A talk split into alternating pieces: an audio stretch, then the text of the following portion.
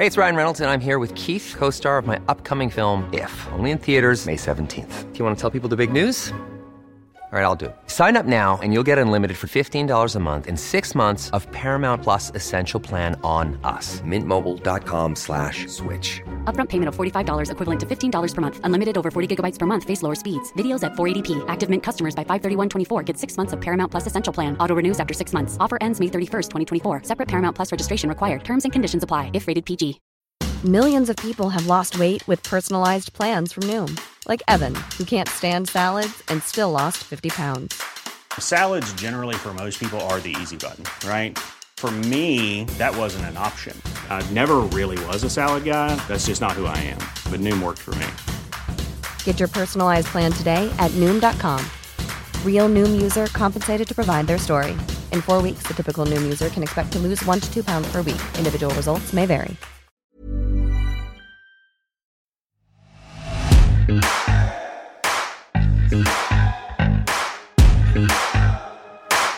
Hello, glowworms, and welcome to yet another episode of The Vanity Project with me, Vanity Von Glow. Today, my conversation is with an artist who performs in the realm of drag. Um, her name is La Voix, and some of you will know her for competing in Britain's Got Talent here in the UK, and also for being a contestant on the Queen of the Universe show on Paramount Plus. Um, that's a show that hasn't aired yet here uh, in the global markets or in, in, the United Kingdom, but will be airing, I gather, in the next couple of months. So we try not to spoil anything for you in this conversation. She's a singer, a comedian, she's red haired and fabulous. This is my conversation with La Voix.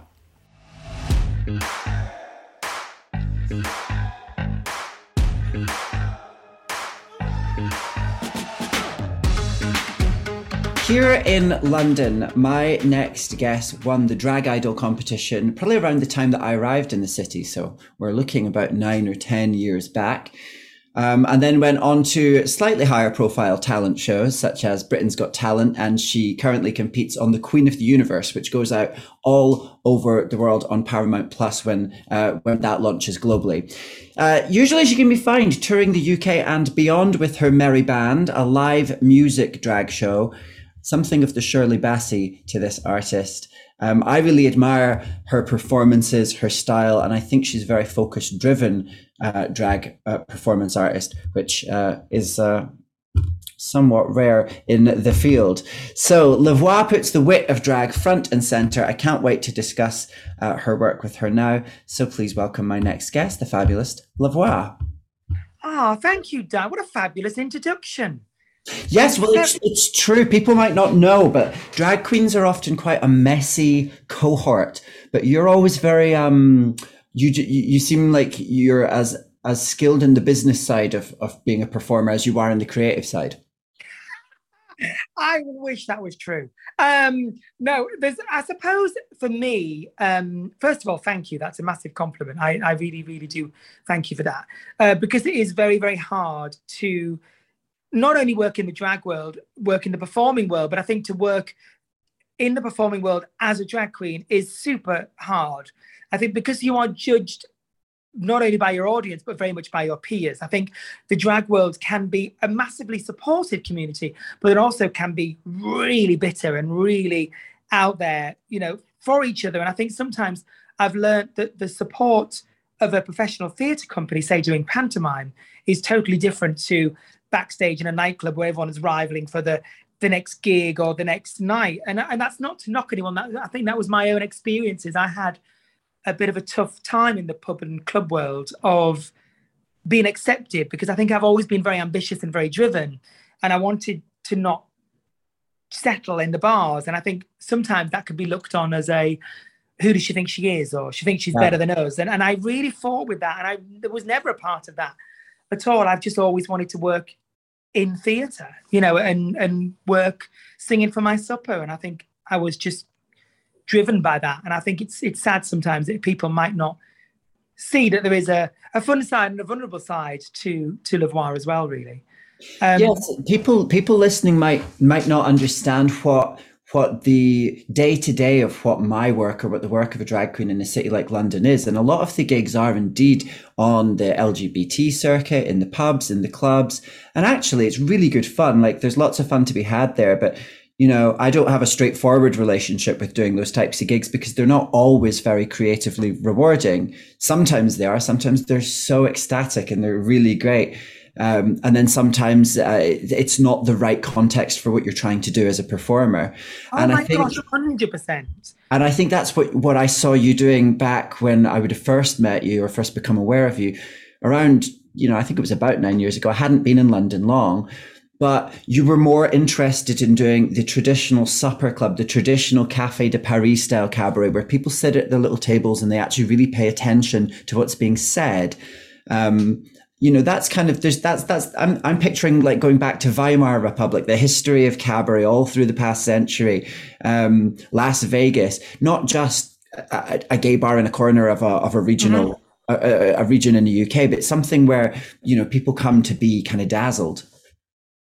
Uh, totally, and I think what I learned very quickly in the in the UK um, drag scene and, and the gay bars and, and all of that stuff. And this is obviously just my experience. I can't speak for everyone. That I learned you'll have, as you said, you'll have these really creative ideas, and I want to put this medley of voices together. I want to do this real piece of visual comedy with a costume or something, and it's it's wasted not because the audience aren't intelligent or want that, but those places they go to to get drunk, have a good drink, dance, maybe pull somebody, you know, all of that stuff. And I think what I learned from the pub scene is that you, those people happen to be out and you happen to be on. They haven't come specifically to see you. Some of them might have, but it's very deluded, I think, sometimes in the bar circuit to think, oh, they've come to see me. And yeah. you're like, no, they've come because there's a drink offer on, because the the bar down the road is kicked out and this is the only one that's open. They're on a date, on, so they will talk all the way through your set if you're not lucky. So they're not listening. You know, they're they're hammered and they just want either good songs they can sing along to or banter like, you know, get your bits out or you're hot or get a guy on stage and take his top off. And I was like, I really don't not only did I not want to do that, but I didn't think I was very good at that. I need an audience that can listen to know if something's working. And there's some queens that can plow through 40 minutes with not one person listening not even one person looking at the stage, and they will plow through. And that's not to say that that act isn't good. That's a hell of a skill, I think, to be able to just plow through. I can't do it. I go, shut up, listen, and I get angry and I get bitter. And I know um, great example people who've been doing it years like Lola Lasagne who i respect massively i think i've i've seen her when i was doing rvt and and the black cap days get visually angry with an audience for not listening and rightfully so in some of those settings because you you know you're all busting a gut up there, and but then you do want to step back and go, but it's two o'clock in the morning and we're in Vauxhall. You know, we can't be doing Sondheim side by side and no one's yeah. listening. You know, so there's that fine line. So when I took the plunge to leave the bars, and it was a plunge, I walked on stage at the RVT and I said, "This is my last gig," and I didn't have a theatre tour booked. I didn't have an income that would support it. It was an absolute risk, and I was on my knees financially for that first year no one needed to know that, but I was, and I wanted to make that leap. And I think all, in my career, I've always been, I want the next thing, I want the next thing, because I, I believe that drag has a place commercially. I think it has a really strong political message. I think it has a really big entertainment message. And I just don't want to be doing what I was doing in the bars at the age of 50, 60. Again, not to knock it, but for me, I wanted more. Yeah, I wanted I think, to take it further. I, I've, I, I definitely relate to that myself. I feel like I've made, I, um, there was a point about four years ago, four or five years ago, where I made a deliberate move out of a lot of those bars as well. And, um, you know, basically just stop reaching out to, to, you know, you sort of get in touch and say, right, what have you got for me over the next six months? What bookings yeah. can you get? And I stopped doing it because I kind of wanted to focus on working with musicians more. So I usually work with a piano player and I play piano a bit myself. So that suited me better. And then I found myself, I had a, I had a dramatic incident in my career that stalled my progress at that point. And actually, I've since gone back to doing some of the bars in a way that I enjoy a bit more now. And I've been doing them, as in since the pandemic ended, I found myself doing, you know, the Ku Bar down in Soho and just kind of being so glad to be back out and to be back with people. Um, but I can definitely feel my my mind has has slightly tired of that in the past six months again, where I'm like, right, okay, I've I've recharged my batteries, and I'm looking again to you know how can I showcase something a bit more interesting because I think what you say there about drag has this potential within.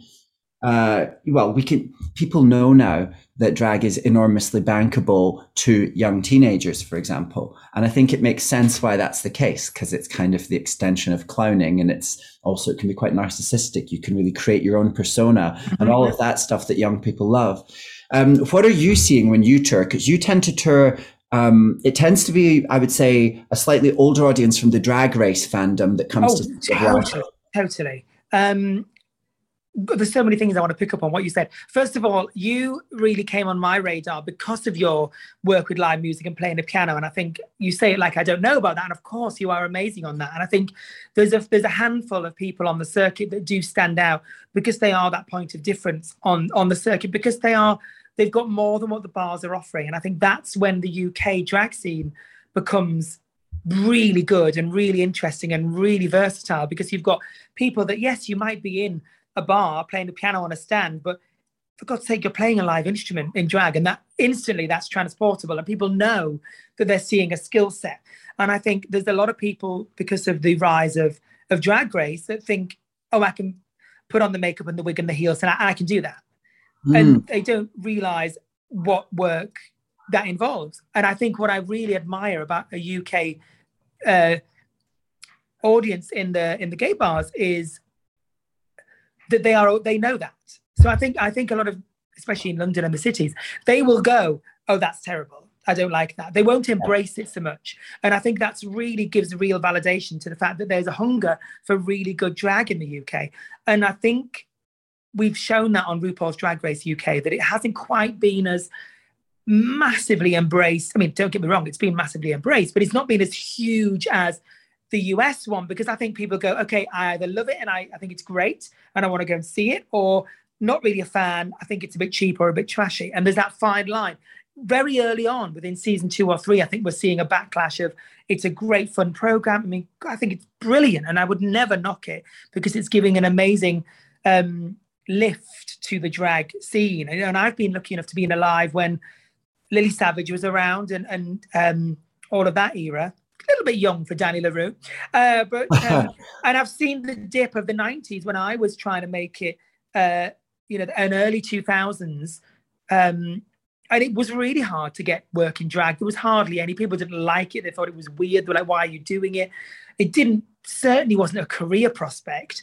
And then it slowly started to pick up again. And now the drag race, it's a, it's a resurgence of it. And yeah. it will you know, in 10, 20 years, it'll dip again and there'll be another time when it's out of fashion and it'll come back in. And I think if you are working in drag and you're not embracing the rise of it, then you're a fool because this is a business. And it's like saying, I don't know, avocados are in fashion and you are and actually you are wanting, you know, you love avocados, but you go, well, I'm not liking it because everyone else likes it. And that's just the only person you're punishing is yourself. Would I do drag race? No, I'm too old. I don't death drop. I don't lip sync. I don't make my own clothes. Skill set wise, it doesn't highlight anything I do. So I would look terrible on it. And you've got to have that intelligence to say, I don't not want to do it because I'm bitter or because I think it's beneath me. No, I would love to do it. I would love to have a single release like what Baga Chipz has had and be on MasterChef and that TV claim. I think that's who wouldn't? And if you've got the talent behind to back up those opportunities, amazing. Take the money, do your own theatre show, and take it back. Um, for me, my theatre shows are much of an older audience. They are your 56 year old women. I very rare, I get a spattering of gays, I call it, not many gay men or women, um, a lot of lesbians. A lot of, especially after Britain's Got Talent, the first thing I did got booked for about 15 lesbian weddings. And I thought, this is not why I did Britain's Got Talent to be, you know, no. doing lesbian weddings in Birmingham. And I was thinking, oh my God, this is my future. Why, why, why? But I, you know, and I, I mean that with no offense. It was just a really odd thing that happened. Um, and I don't get the 16, 17, 18 year old drag race fans coming. Will I, off the back of Queen of the Universe? I don't know. Will they like what I do? I don't know. Um, but for me, I am performing to a generation. I think your your followers age with you, and I get a lot of people that say, "Oh, I used to see you at the RVT." They say it like it was 20 years ago that I performed at the RVT. It was only like four or five years ago, but they say it like, "Oh, I remember the days in Clapham at the Two Brewers," and I'm like, "Oh my god, it wasn't that long ago." Yeah. Um, and I think it's quite nice to have that journey. My musical taste is a bit dated. I genuinely love the music of Liza Minnelli and Judy Garland and Barbra Streisand. and I am obsessed with that. So it's a it's a genuine love rather than a cliche of oh I'll just do that dated number. It's where my passion lies. So I find Yeah. it hard to embrace the younger side sometimes. I, I, I did something I realized um, when I moved to London, I, you know, to, to perform more, I'd been performing all the time in Glasgow and I just wanted more opportunity. And I realized that I was trying to do stuff like, you know, Love Game by Lady Gaga, which is fine. I can, I can definitely sell songs like that. But actually it was when I went, do you know what? Fuck it. I love a power ballad. And I, you know, I, there's a mold of a diva that I do in my show. And it's, it's that 90s Celine Dion, Mariah Carey Yeah, shtick. yeah, yeah, yeah. And for me, actually leaning into that more authentically, the material that I have more conviction to perform, and I understand how what what the engine of that is and what that type of camp is all about. Um, actually, because you know, there's this weird thing that people do sometimes in clubs where they think if the beats per minute of a song is less than about 110, they just they think no one's going to like this. They think no one likes a ballad, and I can do a whole show of ballads and have people screaming along and cheering and having every bit as wild a time as, as they would have if it was all, you know, up tempo songs because it's about the energy. It's not just about the beats per minute. Yeah, but it's Um, not just about that. It's about the talent to be able to sing those songs. And that's what you're not giving yourself credit for. There's a lot of people that can't touch Celine and Adele. And an ABBA mega mix in medley or a, you know, whatever is all they can do. So the reason why, I mean, look at Adele. She's a performer who sings the most depressing ballads, but Yeah. she packs out arenas. So you cannot say no one likes a ballad. But a lot of bar owners are used to booking acts that can't perform ballads. So they will advise, oh, keep it upbeat because what they're actually saying is don't sing a ballad because the majority of people can't. and Yeah, if you go out there and whack out a Celine Dion song, the gays are going to lose their mind, you know. And Yes. that's, that's and that's the door that is left open between where I think you've got really good talented queens, but they're held back because the venues are booking acts that are not acts. They are, it, it, or they don't have the kudos Mhm. to hold an audience. And I think there is a handful of people that are get lost in that swamp of mediocrity that it's really hard to get above because do people want it? Do they not want it? Do they want to go and li- watch a high-end show of ballads at two in the morning? Well, I think actually, if we had a scene like New York where it was piano bars and Yeah. people whacking out, they would. And I think there is a tide, and I think it will turn massively where the, the, they're realizing it's lucrative because of drag race. For drag race, people will come in, they'll only be able to do one or two songs. And I'm talking very much about the American queens here. I'm not talking so much about the English ones because, you know, someone like Baga is used to doing 45 minutes, Oh, yeah. two, hours, two hours Yeah. you know, and that's the difference. And I think they will find that these acts will get better and better and better if as long as the program runs. And sadly, if you're not stepping that up, you are just going to get left behind. Yeah, got- absolutely. you know. Well, so I want to talk to you about one of the things that strikes me, and I think you touched on something that might be adjacent to this. Um, so we've just talked about the sort of musical material and the, and I suppose like the the tone and energy of drag shows, and obviously, you know. Uh, the I think the best shows tend to be, although there are exceptions, tend to be shows where you're with one personality for the night. You really go on a journey with them. Um, but not to say that somebody with 10 minutes of amazing lip sync can't be amazing because they really can be but um Yeah. but for me i you know i prefer a long form show i want to talk about the kind of risks that performers especially drag artists can take with their humor because um i was thinking that nowadays we have almost an unexpected surveillance element to what happens in a live show. So it used to be that people that had bought a ticket or were coming to that venue, they watched your show and had presumably had a nice time. Whereas now anyone with a smartphone documents your show and it's now being seen by people who didn't want to come, who didn't buy a ticket, who weren't there on the night, who wouldn't come to your show anyway. And you know, I'm aware of performers in London. I remember uh, Charlie Hides and her Lucretia Jones character that was, I mean, essentially blackface. Um, you know, stuff like that. People are now answerable beyond the audience in the room.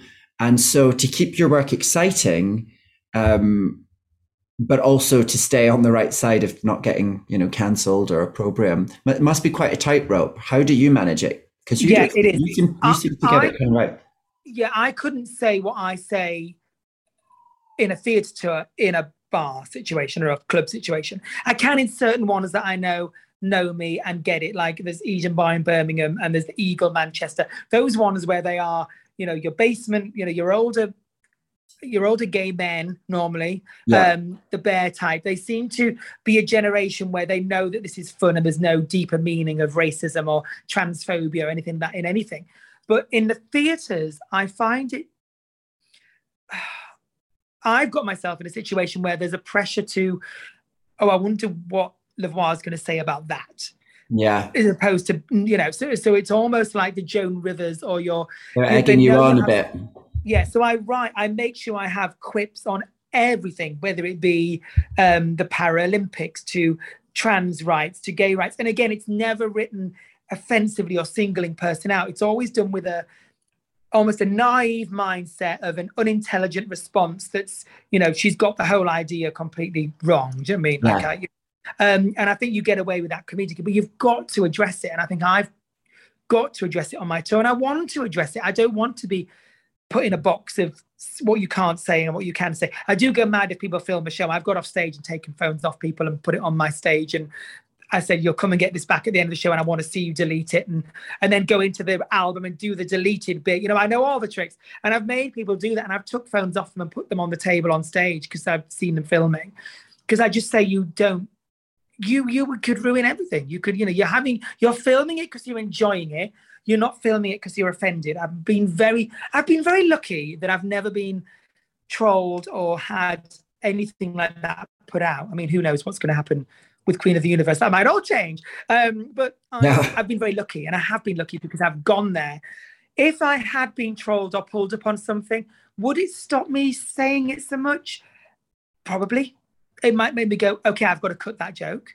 I would always be respectful if I felt like it was a too loaded or too close to a mark. Because comedy you- changes monthly. I think it changes so quickly these days. But One don't you hate that when people when people I feel like such a hijacking goes on when, for example, let's say that you make a joke on stage about um, you know, a, a, a man in his in his outfit, and then it turns out that outfit's actually his national dress. Okay, so it might be a kilt, and you didn't realize that Scot Scottish people wear Yeah, yeah. or something like that, and you know, nobody from offended community was necessarily there on the night, but somebody's gone and taken the clip of you saying that to offended community on the internet.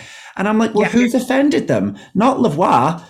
You didn't take it to that to, No. to them. Do you know what I mean? It's this like hijacking a thing to go and shove it under someone else's nose to to just watch the whole play f- fall apart. And that that I always think is very cynical. And it surprises me people aren't more skeptical about claims like that because um, you know I And always I always about- have a little side eye when something like that goes on. I'm like, how offended are you really? Yeah, well, exactly. And also, I think the more your profile rises and the more your name gets out there and the more established you are, the harder it is to get away with things. If you go to a bar and someone goes, This is, um, I don't know, Fanny Frou Frou's first gig, and she walks on stage and says a really offensive joke, and everyone goes, Ooh, she sort of, it's not mentioned. Someone might just say to her, oh, look, you really can't say that, and it'll die a death, and it'll mention it. But if someone, if like I went on and said it, obviously it's like, oh my God, La Voix's, and it'll be, that's the would really pick up on it. And they forget that you are a drag queen, the more established you get. And I can make really offensive jokes about not when I say drag queens, I don't mean particular drag queens, about the art of drag or dressing up or putting on women's clothing. And they, because your profile has become, oh, it's La Voix, they'll think you're being really transphobic or drag phobic. And you go, hang on, you're missing the fact that I am a drag queen here, making Yeah. a joke about a drag queen. I'm, I'm allowed to do that. I always have jokes about, you know, I can't stand people who pretend to be something they're not and all that. And, you know, they Yeah. like, they, they, you go, you're, you're missing what you're looking at because you're thinking I'm a real woman now. And then it's all offensive. And you're like, you've just got blinkered. Yeah, yeah, yeah. I think it's that thing of uh, a good a good practice is to, is to ask someone like, "Are you using the least charitable, worst case scenario interpretation of what I just said when you're when you're offended?" Because you know, there, if we believe in limitless interpretations of things, which there probably are, and it's always possible, people are indeed hurt by things, and um, but I've been performing for twelve years and and I'm actually astonished. I don't have any problems about the things I say on stage. Like I, I don't get I don't get in trouble. Audiences don't seem to have an issue. I don't I don't think I'm massively risque, but I do have I can be quite cutting. But I find mm-hmm. that you know when I when I've banged my drum about free speech in the past, it's not particularly over things that I want to say or that are an issue for me because I think like yourself, the people that come to my shows tend to understand. You know, it's why you don't want to end up in front of the wrong audience sometimes. I once yeah, did for the army. You'll, you'll, you'll know the line and you'll know when you get a ooh, you think, okay, that's that's a bit much for them. So, I'll, so you're not going to then plow on with 20 more of those types of jokes until you're literally like they're leaving the bar. You get to learn, oh, okay, that's the bar. Or you get to learn, okay, they're a really filthy crowd tonight, so I can really go there with that joke. Or they're really loving the un-PC stuff tonight. And I think it's absolutely fine to do politically mm. incorrect jokes if everyone in the room is laughing and no one's singled out. And it's just an explosion of frustration on how ridiculous sometimes it can feel. I think that is fine. I think because otherwise how can something be politically incorrect if you not talking about what the incorrect thing is? Because all of a sudden it's like well now we're just no one says anything then. So is that one of the roles of a drag queen do you think? That that you know I suppose the drag queen is the court jester of our culture.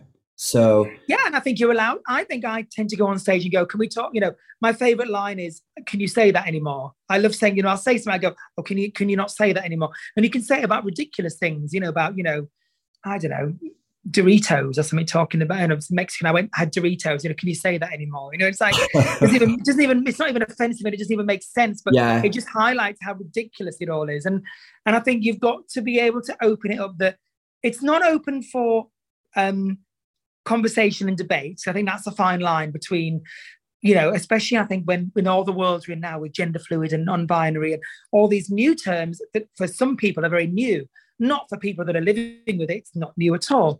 And I think some people think that's open for discussion, and it's not open for discussion. Of course, it's there. And I think if you accept that these people exist and they have rights, well, then you can make something really inte- intelligent joke about those sort of things because you're being inclusive, but you're also being witty. I think if you just go, well, I don't understand what all that means, then that's that walks a fine line. Yeah, yeah, yeah. No, I remember. I remember a few years ago, I used to judge one of the drag competitions that all the young queens are in, and uh, and Lady Lloyd, who you'll know, and for those yes.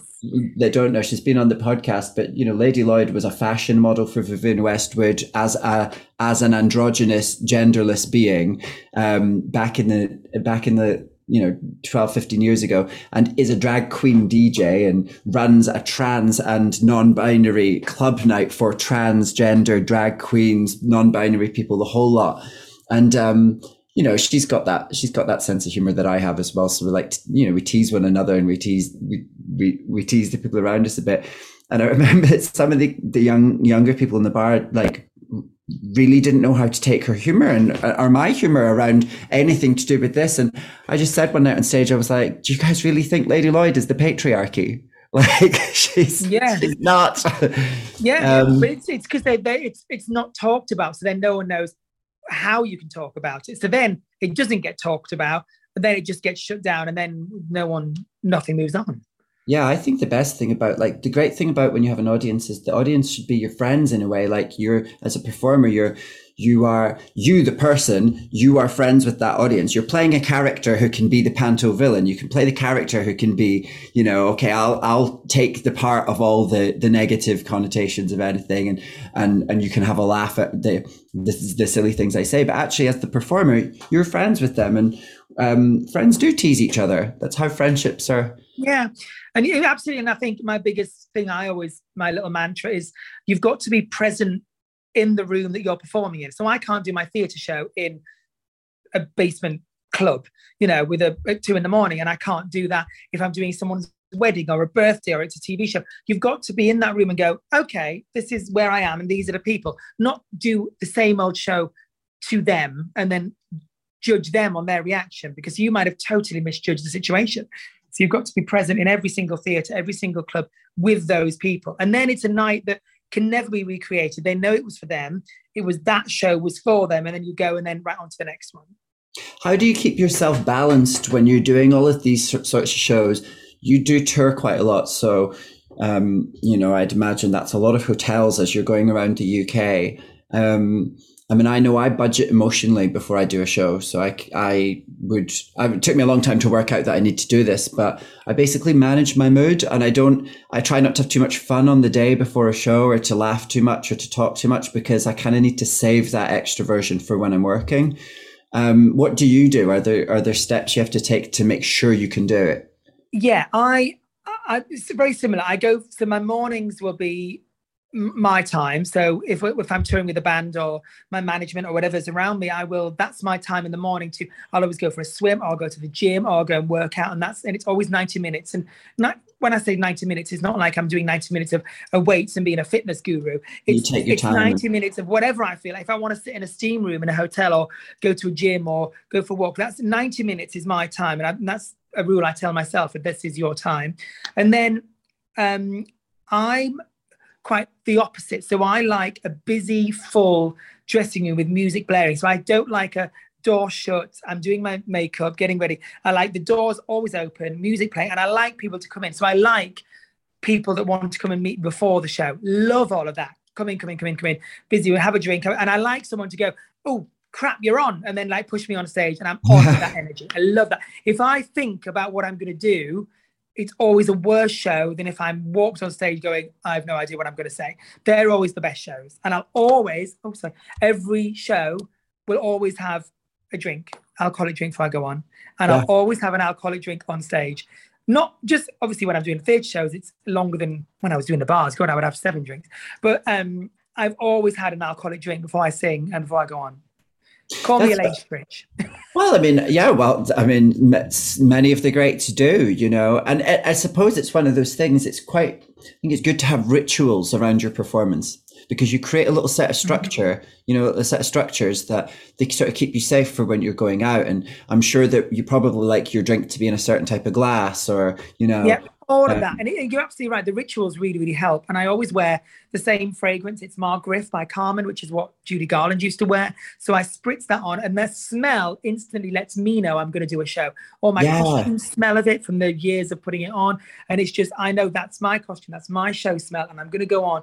And there is a moment where it is it's it's showtime and you prepare yourself for that and i get excited like a kid on christmas eve for a show like because i never i don't write I'll, I'll write some of my shows and then there's large sections. The first 20 minutes is always my, as I said, I'm present in the room. I'm just, who's, who's in the audience? What's going on? Where am I?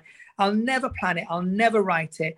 And that's nerve wracking. That's it's exciting, but it's nerve wracking because I know it's where my strength lies, but I also don't know what I'm going to do.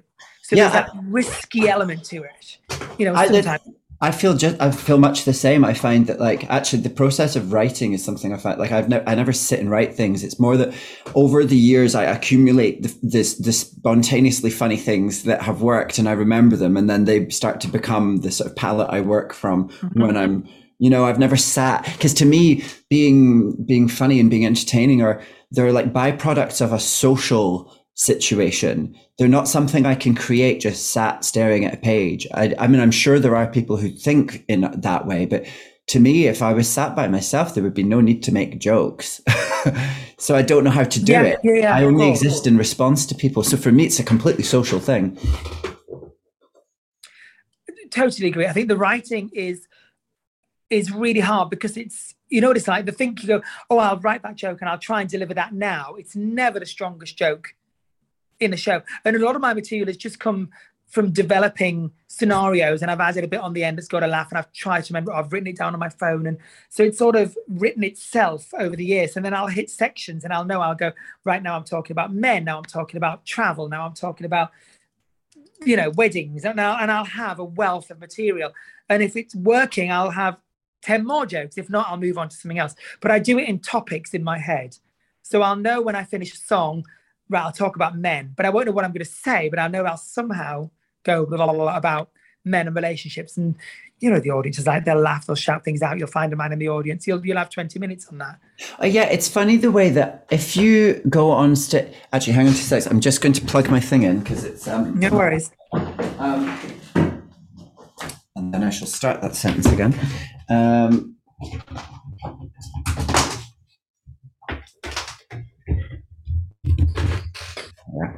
um, yes, I think it's interesting that if you go on stage with the right posture and the right, almost like the right voice, the right cadence, all again, little little um, parameters for your persona, then actually half the work is done and people start to find things funny before you've even said anything. So I noticed that one of the things that you that you have a you have a very the La Voix has a whole like physicality that you immediately that you can put on. And you know, when you're doing your videos on social media, talking to Joanne off camera, who's your off camera uh, assistant, uh-huh. it, the, everything in in the the flow is um it's consistent. And you know i find that with my own shows as well like it, there is a voice for vanity von glow and a sort of a sort of emma thompson-esque way of approaching mm-hmm. looking at people. And when you do that you buy yourself some time. So if there's something some, somebody heckles you and you suddenly you turn to them you look at them the audience start giggling because they know you're going to do something funny even though you don't know what it is yet yeah. And just like what they're laughing at is the is the character, and because they're laughing, then suddenly the inspiration comes, and then you find the thing to say. You'd be absolutely right, and I think the biggest strength to anyone on stage is I call it anchoring. So you've got to when you whether you're walking on a stage or whether you're revealed with a curtain. Um, the, the, walking on is is always harder.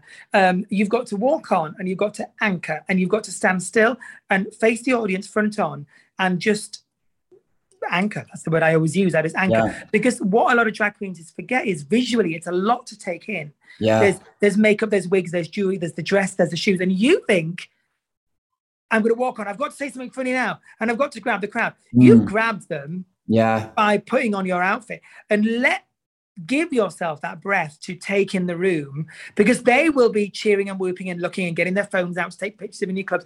And that's your moment. And then, and I hold that as if it's a diva like, look at me. And then all you have to do is go, oh my God, what a dump. And then instantly yeah. you've, un- you've undermined the entire yeah. persona of what they're doing. And, you, and anchoring is key. And I used to see it a lot when I used to judge the drag idol competitions was so many of them would walk on and they'd almost start talking before they were up the stairs at the side of the stage or before they yeah. got on and you and they'd be leaning down to talk to someone on the front row if it was a high stage and, and you wouldn't be you didn't see their dress till about the second song in because they were just turning their back and talking to the DJ, like, just stand still. I want to see what you look like and go, wow, you look amazing.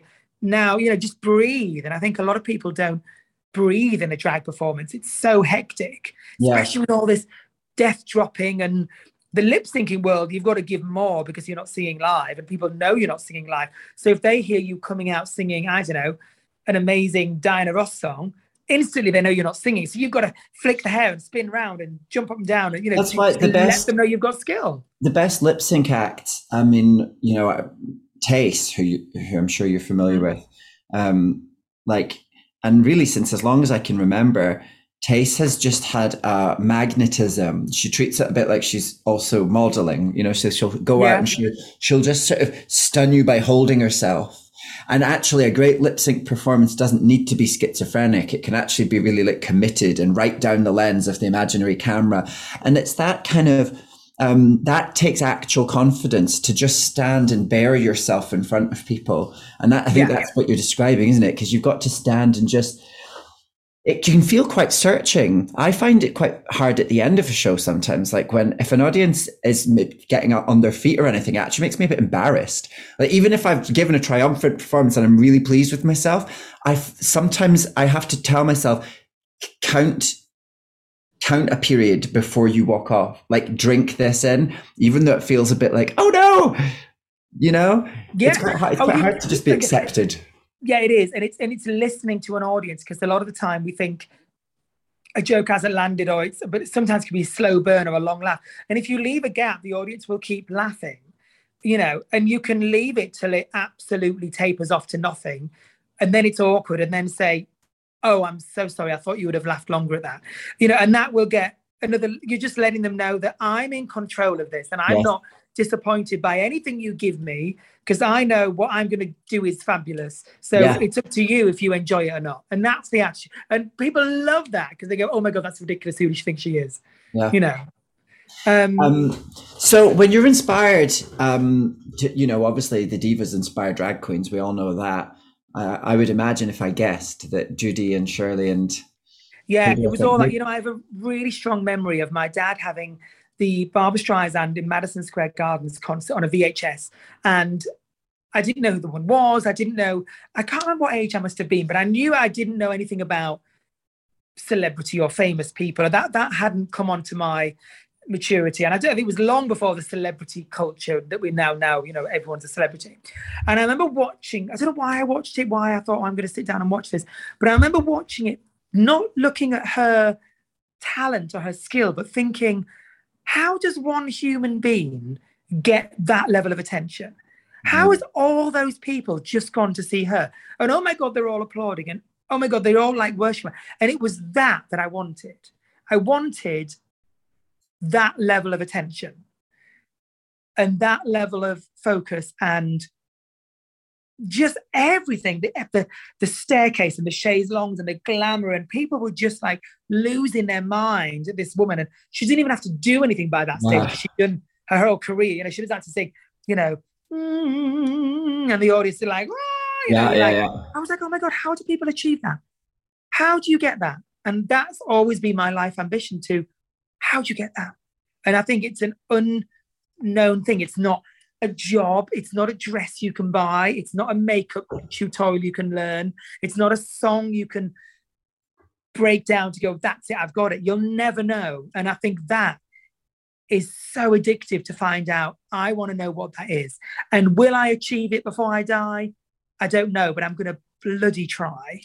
Yeah. And if I get to the stage where I go, I worked out what it is. I'll tell everybody. And everyone, you need to buy this secret pill or this secret thing, and it'll make you a star. And I think the reason why, and I and I I, I would never wish anyone to not have that. I was never jealous of anyone's success. And I just think it's it's I think it's amazing someone like Baga Chipz on RuPaul's Drag Race because it's always, and I mean this in a real nice way, it's always the slight underdog or the one that never yeah. got the praise on the scene that makes it.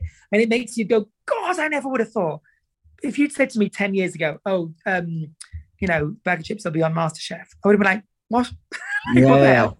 And all these other things. And I think it's absolutely amazing. And it's just that right place, right time, that personality that's got a through and it's working. And I think everyone needs to find whatever that is to get their moment and chase it and and think bigger and and think bolder. You know, like the Queen of the Universe program.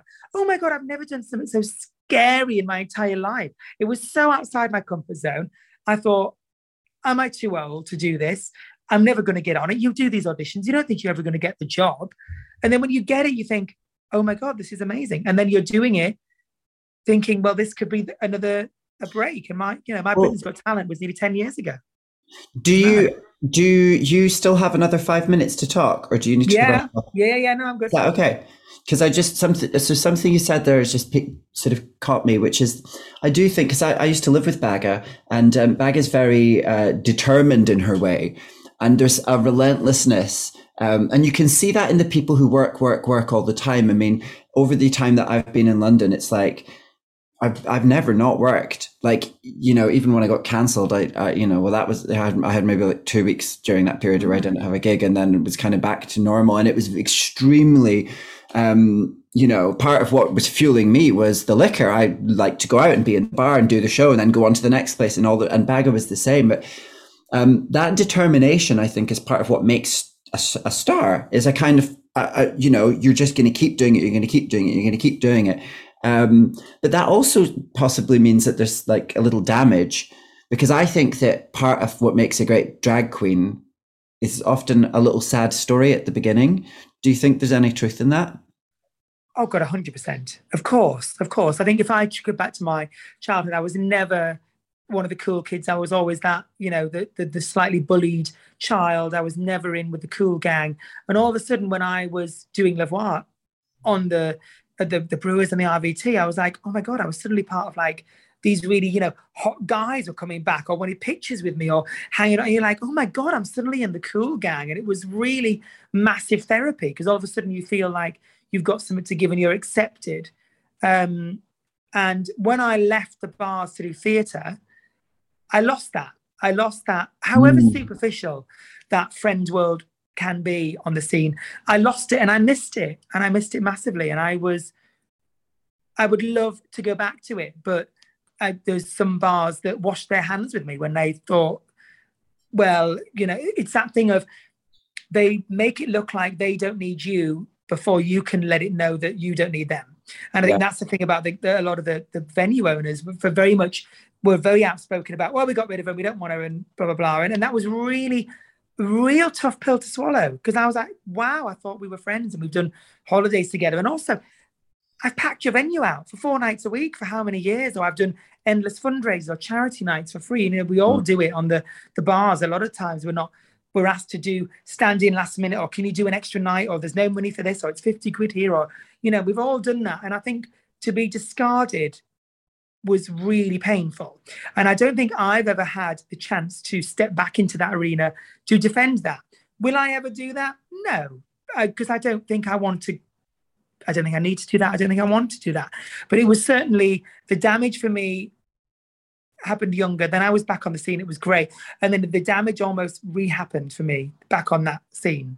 So I think I'm very much a lone player as La Voix on my own doing what I do. And I love it, but it does get incredibly lonely. And I would love sometimes to be embraced by that community. And I think that was something that happened to me on Queen of the Universe. I suddenly thought, oh wow, I can actually be friends with with drag queens and with you know sisters and all that stuff um, and embrace it without them without me feeling they're gonna gonna be down or they're wanting me to fail or all of that stuff and that was a really lovely turning point for me yeah yeah no i think um I, I think a lot of that makes sense um what, what you're saying there and i think you know i do i i have uh well, you know, success is the best revenge, right? Like, so at the end of the day, you can't exactly. You can't I mean, wait for people's universe, recognition. You know, I mean, Queen of the Universe for me is a great journey. I obviously can't say what happens or how it plays out, but I was thinking, God, if I like, if my voice is terrible, it cracks, or you get, you know, voted off after like halfway through your first song, or you, I mean, they would just, some of them would love it. And the fact that you're like, oh God, I really need this to work, because as you said, success is brilliant. Yep.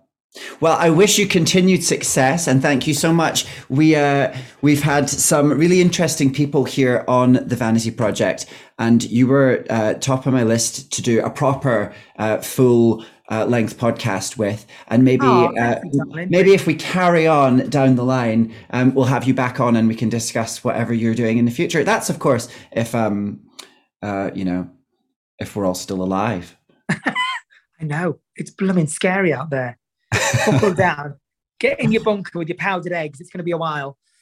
Thank you so much, La Voix. Pleasure, darling. Thank you so much.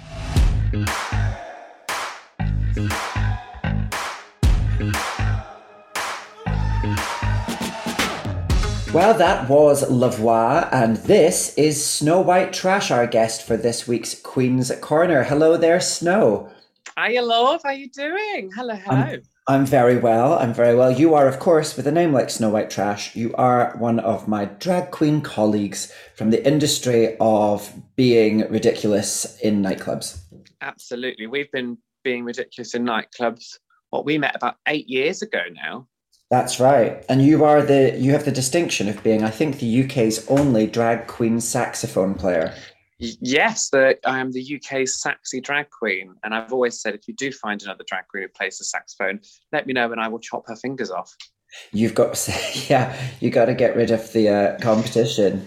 Um, it's great when you play sax in clubs because, well, one, people aren't necessarily used to drag queen musicianship, and mm. so I find if I do if I play the piano badly, they're always very appreciative, just because you don't see it very often. Um, but you play the saxophone well, and it really lifts people's spirits when you do Whitney Houston and stuff like that.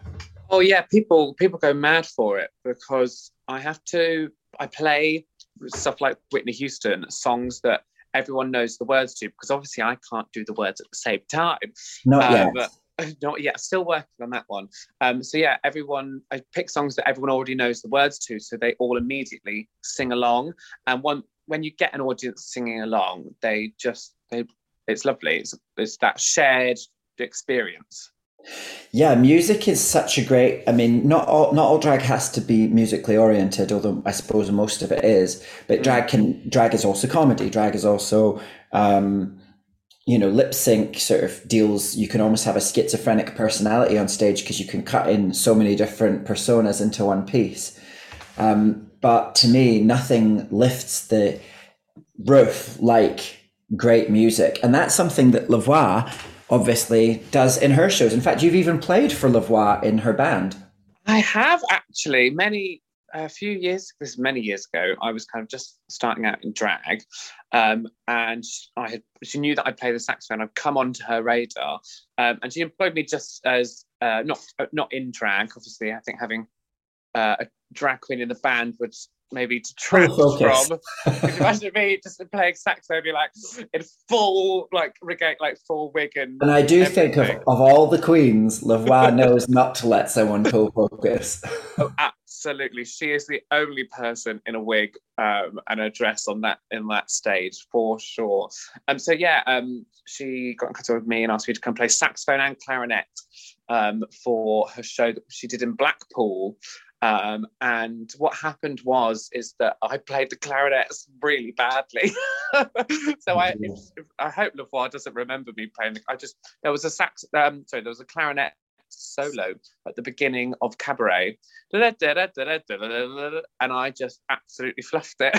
and, then, Oh, no. and I remember La Voix just looking at me and going, "Okay," um, and then starting the song. How much um, rehearsal time do you get when you're? Because um, I th- did you say that was in Liverpool or something or Blackpool? Was that Blackpool. Um, we had a couple rehearsals in London, and then um, went up and did the did the shows in Blackpool.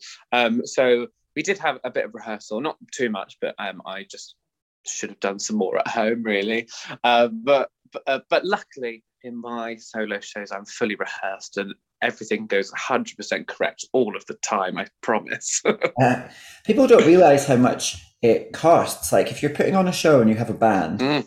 um, if you remember that night that that I had a band performance at Freedom and yourself, Yes. and then we got this really fit guy who was a drummer, and we had little Ben Papworth on the piano and yeah. what was it, Mike, Michael Harvey. So anyway, so there was a, a full band, but like there wasn't much. I, I mean, I didn't have much money putting that show on, but thought let's just do something a bit different. But like you, you, you, need to fact and you need to factor in rehearsal time. It's quite a big pr- proposition actually, which is probably why there aren't as many bands as there maybe could be.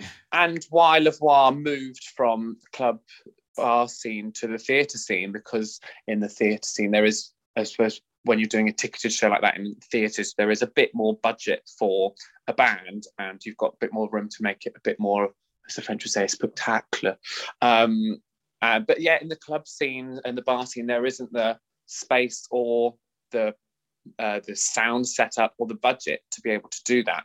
Um, so yeah, I can totally see why La Voix moved to to the the, the theatre scene, and also you were both saying about song choices. Um, her that's obviously another reason of her moving over, wanting to have be able to do um, more of the songs that they want that they want to do in those in those spaces. Just the theatre scene lends itself much more to that.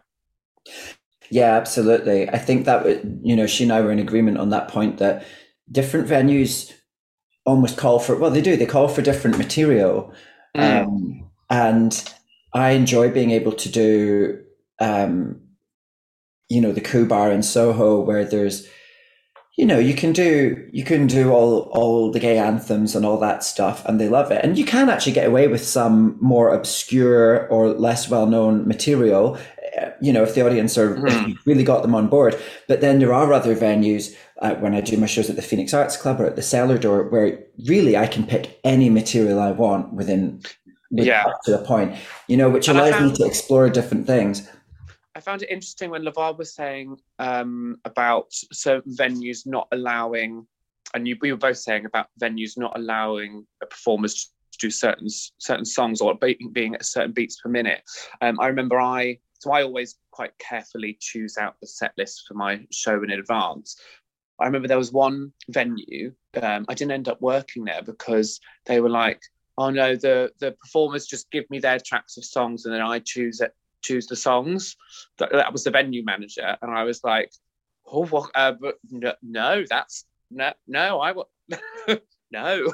it's so weird because that reduces you as a performer to your mechanical function in a way. Because I, I find when people want to book a DJ, but then they want to basically orchestrate what the DJ plays. And I'm like, well, it depends on what you think a DJ is. If you think that a DJ mm. is sort of a, a mechanically functioning uh, sort of product that literally just plays and orders tracks, that's one thing. But they actually bring their taste to the table. You know, mm. they, they bring a level of artistry or creative creative interest in what they're doing. And if that's the case, it's like, also reactive to the crowd that's there as well. Yeah, and and guess what? A DJ probably knows better than you do, you know, random client, um, how to manipulate the crowd to get the best party and to give everyone the best experience. And it's the same thing with shows because, I mean, I've never. I, I remember there was one venue not too long ago actually who I was coming to do my show and they said to the person that booked me they were like oh but she's not just going to do all ballads is she because if you if you look through my social media it tends to be that some of the highlight points in a show are actually kind of heartfelt ballads or a bit, mm. you know, and so they make they make content that stands out a bit from what everybody else is posting. But I'll sing, you know, the Like a Prayers and Take on Me and these these big higher energy songs all the time. So I made a point for that night of just doing basically the vanities on a pill, vanities on Ibiza, Ibiza playlist, you know, to, to, sort of remind them that um, you know, I can do that too and do that a lot mm. and enjoy doing that. Um, but definitely, um, definitely, I wouldn't want to be having my set list chosen out for me. Yeah, that that at that prospect, I was like, and I really, you do as a just you try and um, order your shows in a in a certain way because you you know what leads from one to the next, and it's the but it's not 100%. just about the order; it's about what you like the performers who I idolize and who I uh, love in terms of like musicians who do concerts like Barbra Streisand or Adele. They're like they have it's the and it's how I try and base my shows around my shows around of having a song and then you have a bit of chat about the song beforehand and it's you they, they have a flow and a story to them. Mm-hmm. That's it. There's definitely a sense of a narrative um, flow to a show you build up to the big moments you you know and then you can you can have those songs where you ease out a little and you take your foot off the gas a little and you know i always think like there's some songs that are a bit like that at the start but then by the end of the song they're not like torn by natalie imbruglia you know mm-hmm. starts quite chilled out and by the end i i sing the part that the guitar slide does the that bit and um and people love that because you're singing really high and um, yeah, drag queens should choose their own material. absolutely, absolutely. Um, I found it interesting how you, both you and La Voix, had really different um, like preparations for shows. Mm. Of like you talking about your conserving your um, energy for a show and um, your and how you prepare in that way, and then La Voix being the opposite of being like just wanting loads of um, loads of people around her and having lots of energy in the room before she goes on. Um, and, and you two are both performers who I highly admire. Um, and it's really just, it's nice to hear that as, there isn't a right way of going about it. Or it's about just what, what is right for you and discovering that over over years. And it's and about experience and you just get it from doing it over and over.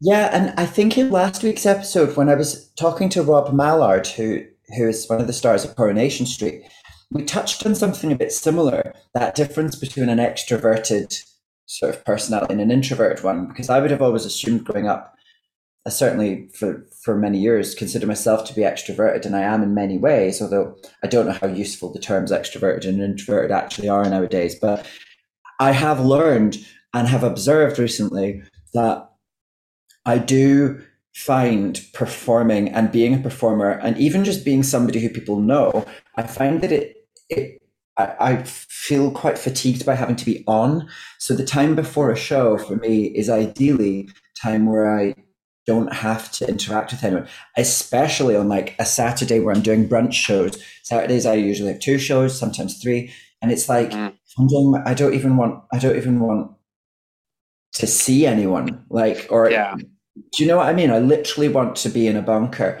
um, especially during the process of the makeup. Of. Yeah, once the makeup's done, I'm kind of fine. But there's such a painstaking, and I find makeup quite boring. It's not a part of the job I'm interested in.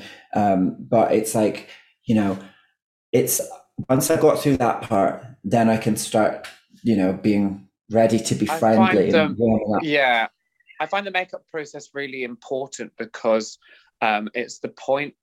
I, there's certain things will come on, or it'll be like um, certain part of the makeup will go on, and then I'll be like, "Oh, I'm feeling absolutely gorgeous," and that's the, oh my god, I've done it again. I'm the most stunning woman in the world, and it's, and it's those moments that that then you start uh, for me i start finding they're like oh it's going to be good. Oh i'm going to be amazing. Oh i look absolutely gorgeous.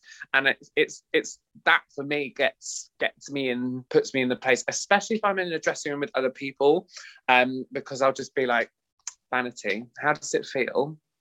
How does it feel to be this close to the most beautiful woman on earth? I mean and so yeah. like and i just and then i i suppose similarly to La Voix i find having that bit of like conversation with a with someone else um, can help put me in the um, in the right frame of mind to start doing the quips that you need on stage. And um, actually, if going in, if I just walked into a room completely cold, um, I don't I, I, don't I don't like it as much. Whereas if I feel like I've had a bit yeah. of a warm up with a pal backstage or something, um, I feel a bit more in a position ready to do a show. It brings out the playfulness, right? Mm, yeah. It's funny because one thing that I've noticed is that invariably, so I, my preference before a show is to not be seen by the because in the, some of the venues we do, um, you know, it's not a th- it's not always a theater setting. It's like just a bar, and in the bar, you're at the bar chatting to people beforehand. And yeah. my preference is not for that because I quite like to make an entrance, and the entrance is during the song, and they hear my voice first, and then I come mm. out and I'm a diva and all that. But um, invariably, if I have had a chat to the audience beforehand, it does actually put me in like a fabulous mood. But I still don't like it. I still like, want to avoid it. Yeah, I still yeah. want to avoid it, even though I know it does warm me up quite nicely and and almost takes away not that I get nervous as such, but it takes away the invisible barrier between me and the audience. Um, yeah. I found well, there's much to discuss uh, about. Oh, sorry, I was just going to go on, go on, Steph. What one more moment um, of my stardom. Um, just found it interesting. You were saying that you get a bit embarrassed during like clapping at the end sometimes. Yeah. Um, where for me, I've always, I think one of the things I that I got instilled from me early on is that uh, I think it's a diva thing of when you get applause, stand if you stand there and properly accept it, people that that's a way of oh, that's a dividend thing. It's a thing of showing that yeah. like present of class and be and being yeah. like being present. I found so for you. I consider you to be a diva. So to hear you say that you find it a bit embarrassing and you have to make yourself count, I don't know, I just found that yeah that, that surprised me. Yeah, and funnily enough, since recording the conversation with the Le because we've had that one recorded a few weeks ago, after because that's probably the first time I'd ever said that out loud to anyone, and it's not something that I'd even really given thought to consciously before. Other than that, I am I'm aware that I try and count myself to stay on. I have been even more aware of it in the past few weeks, and have stood quite deliberately um, and tried to extend that that even more. Um, and it's one of the great things about talking to other performers about the process of the work is that sometimes it highlights to you little areas for your own personal improvement or that you'd like to improve oh, for God. yourself? You know Listening what I mean? to you and La Voix Um, talk, I was like, yeah, I can do this. Notes, note, like, Well, that's it. Like we work so you you know it's gig to gig to gig to gig, um, Yeah. and um, I do I do make a conscious practice of trying to work out areas for improvement. I watch myself back a lot actually, um, and I'm also very critical of my own vocal performance. So it's quite um, it's quite nice to then just connect those thoughts to another person, and then gives you new new new areas of pers- new areas new perspectives from which to see your work in order to keep getting better so that one day you conquer the world. absolutely. And we shall conquer it together, I'm sure. You be in La Voix.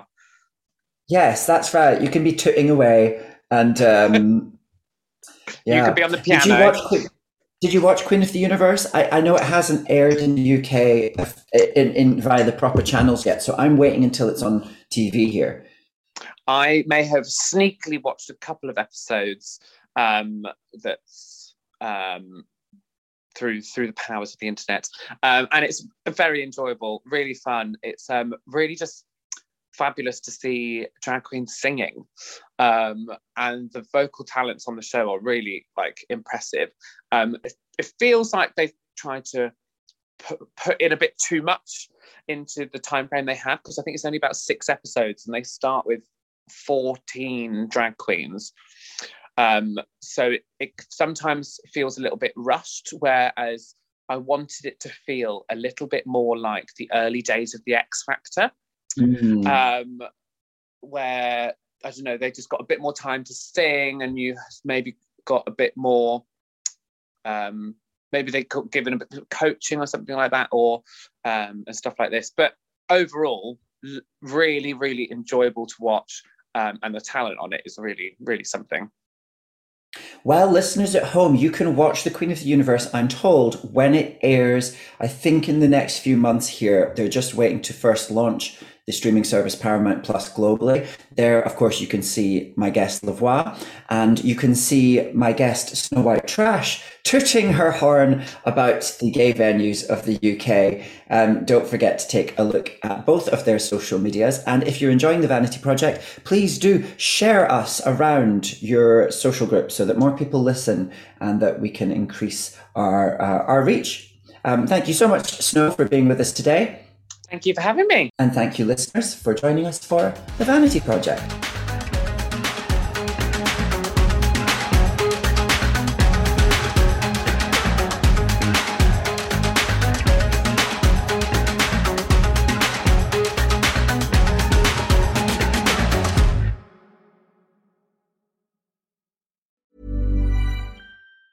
Hi, I'm Daniel, founder of Pretty Litter. Did you know cats tend to hide symptoms of sickness and pain? I learned this the hard way after losing my cat, Gingy. So I created Pretty Litter, a health monitoring litter that helps detect early signs of illness by changing colors, saving you money and potentially your cat's life. Pretty Litter is veterinarian developed, and it's the easiest way to keep tabs on your fur baby's health right at home. Go to prettylitter.com and use code ACAST for 20% off your first order and a free cat toy. Terms and conditions apply. See site for details.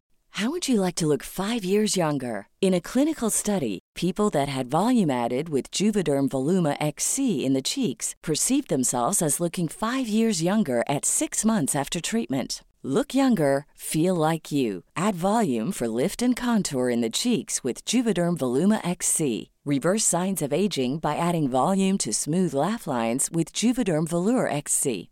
For important safety information and to find a licensed specialist, visit juvederm.com. That's J U V E D E R M.com. Not for people with severe allergic reactions, allergies to lidocaine, or the proteins used in Juvederm. Common side effects include injection site redness, swelling, pain, tenderness, firmness, lumps, bumps, bruising, discoloration, or itching. There's a risk of unintentional injection into a blood vessel, which can cause vision abnormalities, blindness, stroke, temporary scabs, or scarring. Talk to a licensed specialist to find out if it's right for you. Even when we're on a budget, we still deserve nice things. Quince is a place to scoop up stunning high-end goods for 50 to 80% less than similar brands. They have buttery soft cashmere sweaters starting at $50, luxurious Italian leather bags, and so much more. Plus, Quince only works with factories that use safe, ethical, and responsible manufacturing. Get the high-end goods you'll love without the high price tag with Quince. Go to quince.com slash style for free shipping and 365-day returns.